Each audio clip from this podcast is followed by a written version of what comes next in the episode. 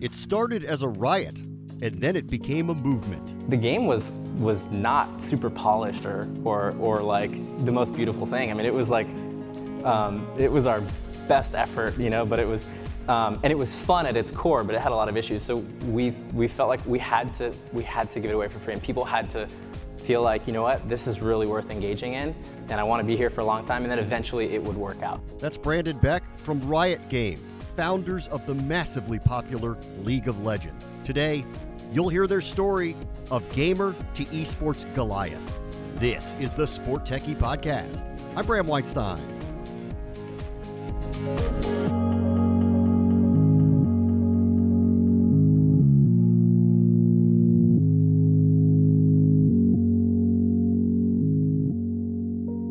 Brandon Beck and Marc Merrill were spending their college years playing video games.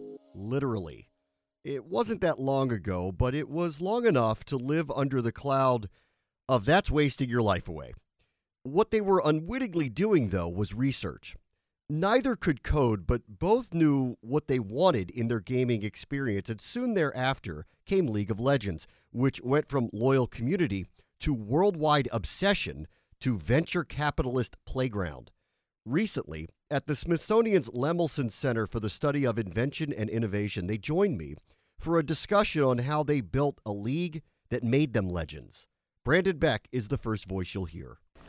My favorite game of all time will probably let most people down, but it was a text-based MUD called DragonRealms. it was, it was this, it was sort of before there was MMOs, so to speak, before these massive online worlds, but it was a game that um, thousands of people logged into simultaneously in a shared world and a shared experience, and you made friends and you made relationships, and uh, it was it changed my life. I mean, it was like a transformative, like religious experience for me. Like just as a kid to be in this world, to make these friends, to build these relationships, for anything to sort of be possible, and it was a simple enough game that I mean, you would type north, and then a paragraph of text would tell you the next room that you were in and who was in it, and you could type, oh, look at that guy, and it would tell you what he was wearing. I mean, that was the game, but it was a great game.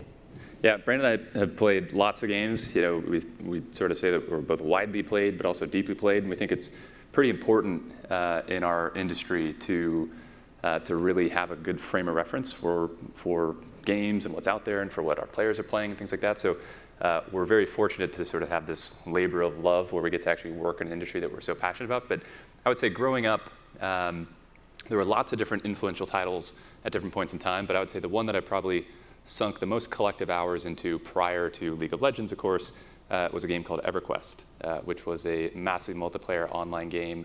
And uh, you know, at one point, as an example, when I was a junior in college, wouldn't recommend this from a healthy lifestyle standpoint, but I was probably playing 100 hours a week uh, didn't do a lot of class or, uh, or sleep, uh, you know, uh, which was probably the, the most engaged, you know, I've ever been in the game.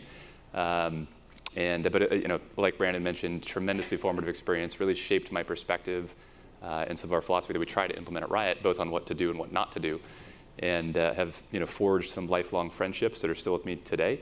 Uh, including going to a wedding to a friend that I'd only met online who was from England, you know, and just tremendously you know, powerful community.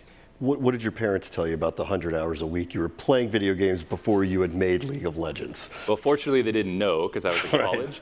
But uh, I was, you know, whenever they'd see me and I was skinnier and a little more pale and whatnot, they were like, Are you okay? And, uh, you know, they were concerned. Uh, and that was far too much. So, so what started your path towards innovation? Did you guys play these games and see and want more? Did you feel more? What, what was going through your minds?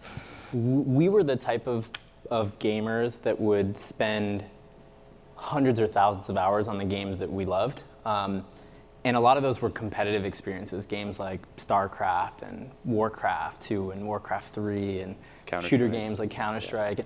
And, um, you know, I think back then, um, there wasn't really a model for developers to support those games um, because they sort of sold them in a box at Best Buy and, and Walmart, and um, and then the dev team would have to like move on to make the next game or the next installment of the franchise or sequel or whatever, and but some of us would stick around as part of the community for a long, long time and want to be there for a long, long time because there was so much to master. Um, there was so much to explore and peel back the onion in these games. Um, and we sort of, they needed support, you know, and there wasn't really a model um, for doing that. So I think that was just a big, like we, we wanted to build a company that really focused on just the serious niche of players like us that were like die hard about playing a game competitively. So you saw this more as it was this tight knit community that wasn't being served, as opposed to this massive worldwide audience that it has become now.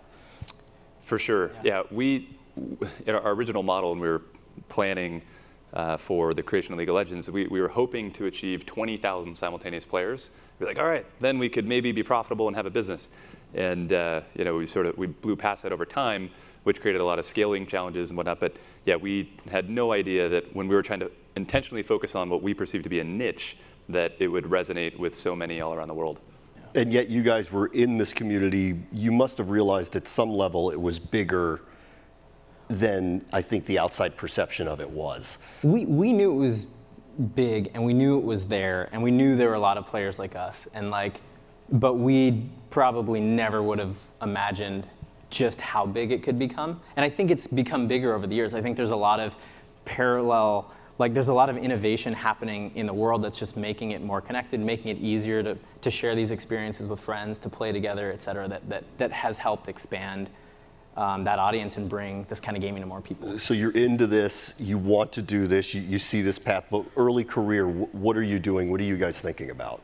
We founded it we, so Marc and I went to college together, and we were roommates out of college, and we founded uh, the company like like two years out of school. So n- not a ton, but I had gone into um, strategy consulting, and uh, you know, it wasn't very gaming centric. I always knew I wanted to get into games, and you know, it was just it was just a matter of when and how, and you know, maybe if nobody would hire us, then we would have to just start our own little thing, and that's you know kind of what actually happened. So. Yeah, we actually lived in a uh, small apartment in West Hollywood uh, after college, and had sort of back-to-back gaming rigs. And if we ever weren't at work together, the, the one thing we wanted to do together was play games, and you know, so that was really how we we just synergized off the other's energy, and we'd always want to go play games and think about where the industry was going and whatnot. And some of that dynamic, uh, you know, was part of the you know, fortuitous circumstances that led to us thinking about creating Riot. Yeah, I hear you talking about the psychological background. That's your field of study and, and banking and business.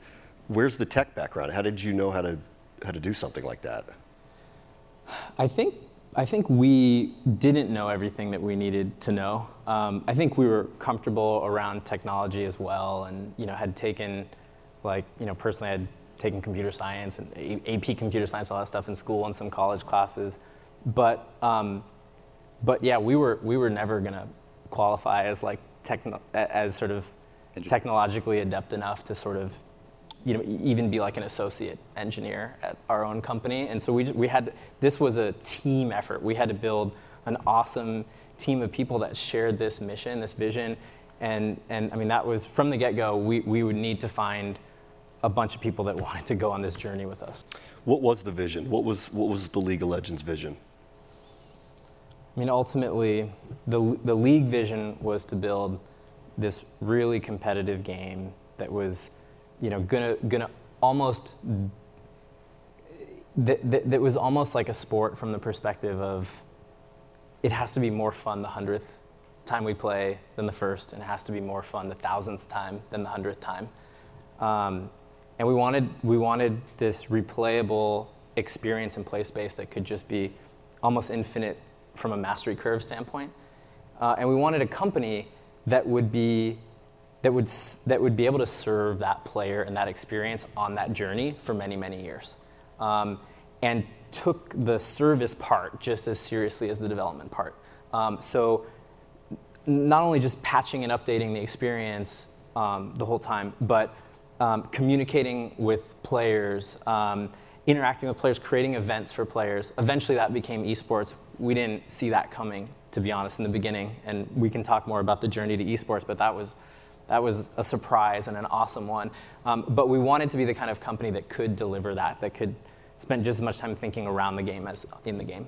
what did you see as the vision for League of Legends? Yeah, so we always looked at League of Legends as a bit of the proof point to the broader company thesis, as Brandon was talking about, around you know high quality, focused games that are really targeting a specific type of player uh, and would be you know just forging a really intimate relationship. Because uh, one of the things that I think was frustrating to Brandon and I in our gaming careers and, and experiences growing up was when you care about a game and you play it for hundreds of hours, sometimes thousands of hours, you feel a deep sense of attachment and you want to help. You want to help the game, you want to help the company. And so we very much experienced sitting there on our screen reading about patch notes or changes or things like that that we would be like, why would the company make these decisions? This doesn't make any sense, and be incredibly frustrated by it, and write up you know massive message board posts with advice and whatnot. And uh, it would be incredibly frustrating as a player to hear, well, working as intended, or essentially what we perceived to be or felt as dismissive feedback. And um, you know, so we wanted to build a company again where even if we had to ever do a thing or have a reason as to why, you know, we, we obviously can't please everybody 100% of the time, we would always explain why. And we'd try to cultivate trust in players so they'd understand our intentions and how we make decisions and why, and really try to pull back the curtain um, so there would be this longer term trust that League of Legends and, and other games from Riot would be worth your time because we're not going to let you down. We're going to understand what's happening, what's working, what it's all about, and we're going to constantly improve with you as part of you to help build this experience that, you know, I think League of Legends has ultimately become in terms of sort of being more than a game. Uh, and it's just been really exciting and a, and a, tremendous honor to be part of something that, uh, you know, I think has delivered on, you know, beyond our wildest expectations of what we were hoping to try to achieve. We'll continue our conversation with Brandon Beck and Marc Merrill, but first, a reminder to subscribe to this podcast on iTunes, Stitcher, SoundCloud, and TuneIn. Get the newsletter sent to your inbox by signing up at sporttechie.com, and follow us or me on Twitter at sporttechie and at RealBrandW.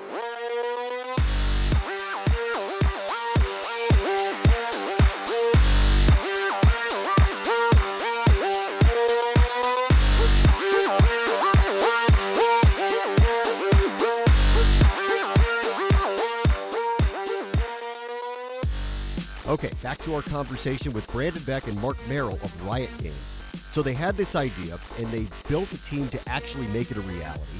And now they had to convince users to give League of Legends a shot. Here's more from our conversation at the Smithsonian's Lemelson Center in Washington, D.C.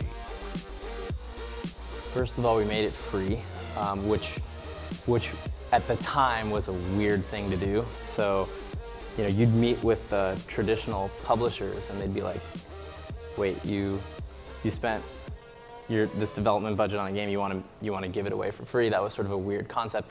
And then there's not going to be a subscription. There's not going to be a paywall. Um, no single player. You're just going to sell stuff in the game, and even that stuff can't really influence the competitive integrity or power or anything like that. Um, but but we felt like we had to. We felt like you know what, like this is sort of this, this genre that, that no one's really familiar with, this, this title that no one's ever heard of, this studio that no one's ever heard of. And the game was, was not super polished or, or, or like the most beautiful thing. I mean, it was like, um, it was our best effort, you know, but it was, um, and it was fun at its core, but it had a lot of issues. So we, we felt like we had, to, we had to give it away for free, and people had to feel like, you know what, this is really worth engaging in and I want to be here for a long time, and then eventually it would work out. And, and fortunately, it has. So in some ways, it was a, it was also like an unapologetically like uncompromising game. It wasn't very easy to play. Even to this day, like we have a, pr- a, pretty awful tutorial and ramp into the experience. A lot of people are like, "Hey, that's cool. You make this game. Like, I should download it and try it." And I'm like, um, you know, I mean, it depends who you're talking to, right? But, but for most people, it's like, you know, you you probably won't like it, is the truth, you know? And it's like, um, we literally talk people out of trying to play the game. like, um, we go play a game, we're like, probably not. Because it's, it's, a, it's a big commitment, it's a big investment. Um, but, and we've continued to focus all our energy, development wise, on that, that core of players as opposed to trying to really widen it as much as possible. Because I, I, you can't always have both. It's great when there are things you can do to adapt the game to make it both easier and deeper at the same time, but and we are always looking to do that everywhere we can, but, but oftentimes those things are in conflict. You actually make a good point. Just a quick raise of your hands. Who's played it? League of Legends? All of you? How many of you have not? Raise your hands real quickly who have not. Okay, so this is like 50 50. So we should do this then. what is League of Legends? We haven't done this pitch in a long time. All right. Keep, we'll we'll It do a nice short one, but it is- seems like there are a lot of people that probably is- want to know what this, this is. is going to be fun because this highlights why it was like like one of the challenge we had like on the initial press tour like trying to help journalists and other folks like really understand the game i mean it's because if you don't have context it's ultimately a should i take a crack or you want to take a crack Go for it. all right, this is going to be terrible, but it's so it's a five on five competitive experience. Matches last 30 to 40 minutes. Um, players uh, control these champions that can grow throughout the game by leveling up um, as they as they do stuff and by earning currency in the game. In that experience, allows you to buy items, and enhance your power. Um, geez, it's already a mouthful and confusing. Sorry, I'm, so, I'm like losing my train of thought, but that's what that's. I bet someone in this audience could do a much better job than me. just, just to give an example, if you were to try to describe American football, you know, to somebody that had, like to an alien, right? Somebody like, what is this that you're talking about? League has just the same amount of complexity. You're like, you're like, well, there's 11 people, and they all play different roles, and they're part of these teams, and they f- crash into each other because like the guy takes snaps the ball and then hands it to somebody else, and everyone has these different roles they're supposed to play, and then try to move the ball down the field. And you then can hit this guy here, but you can't hit him there. and you better not do that. That might be a catch. I'm not sure act anymore, actually. Yeah. Well, so league has all the same dynamics that you'd have in any particular sport, like football or basketball or a team-oriented sport, where there's positions, there's incredible complexity or, and individual skill at the individual level, there's skill at the team level, there's at the pregame decision making in terms of who should play what champion and what should our strategy be or approach based on our composition together, and uh, you know, anyway, so it's very complex. If I were to try to do the super elevator pitch, you know, I would say it's a five-on-five competitive battle arena where you take control of, ma- imagine a fantasy superhero, and these fantasy superheroes have different powers, and you try to work together with your team to essentially kill the en- enemy team's base. And that's sort of it in a nutshell. And it's actually really fun, surprisingly. Those of you who uh, have never played it, do you want to try it now? Was it a good enough explanation? Yes? Yeah. What do you make of, of what has happened here? Not just from the gaming community, but the people who have interest in literally watching all of this in front of them.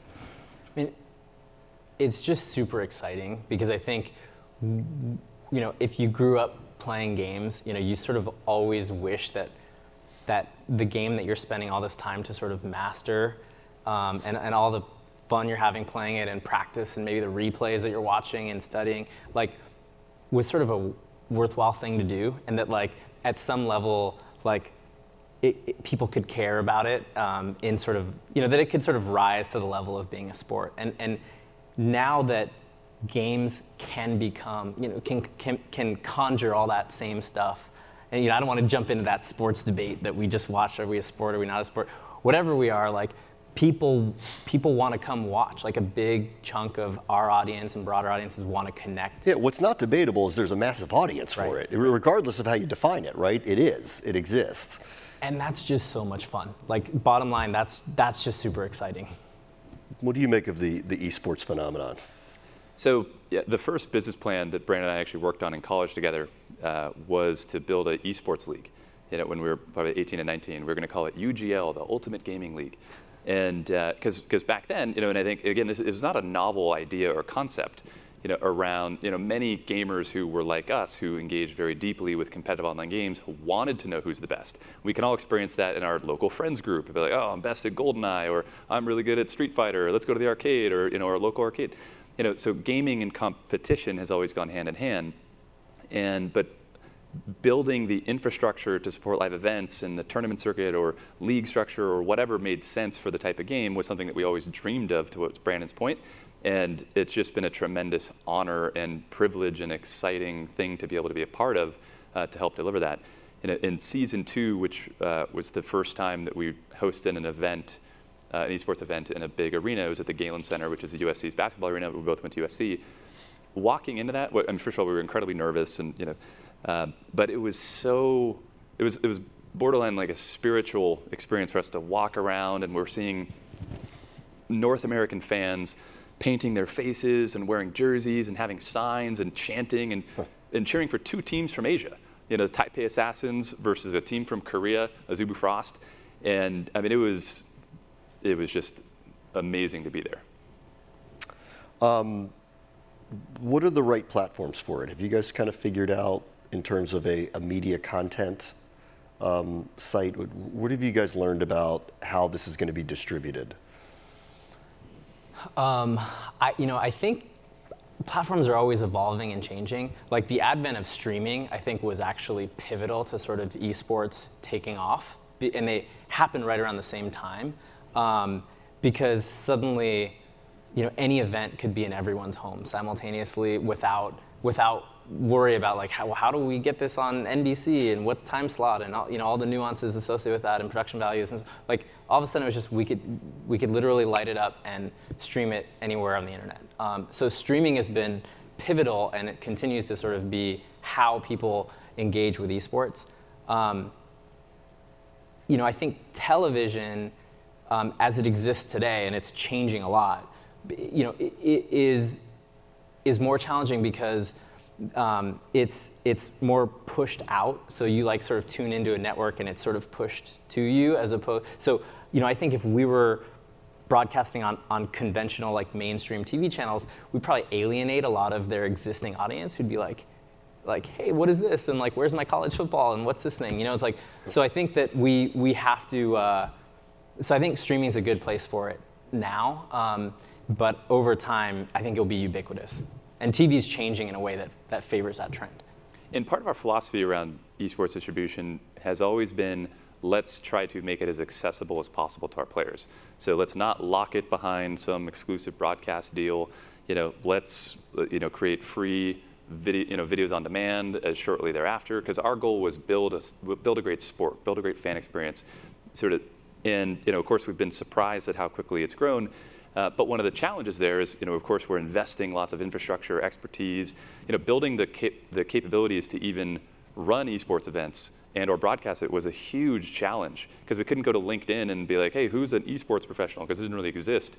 So we had to go train people from our community team that had a passion and get cameramen, people who were good at the game, and then try to partner them with people who actually had some broadcast experience and had craft expertise, and then figure out what the show would be like. And you know, there were all sorts of crazy ideas that we threw out, like should we have cheerleaders or just like halftime or, you know, but national anthems. Right, like how do we structure the league? The, the, the first, the, that first event at Galen Center, one of the things that was sort of petrifying is just like, well, how's, what's the energy going to be like in here? Like none of us know what it's like to be in an arena, like supporting an esport team. Like what do when do we do we need the defense chant? What would that when would that happen? What would that be like? Like do we have like what do we do during halftime? What do we do like even during the game? Is it going to be loud? Is it going to be quiet as a library? Like what's it going to be like?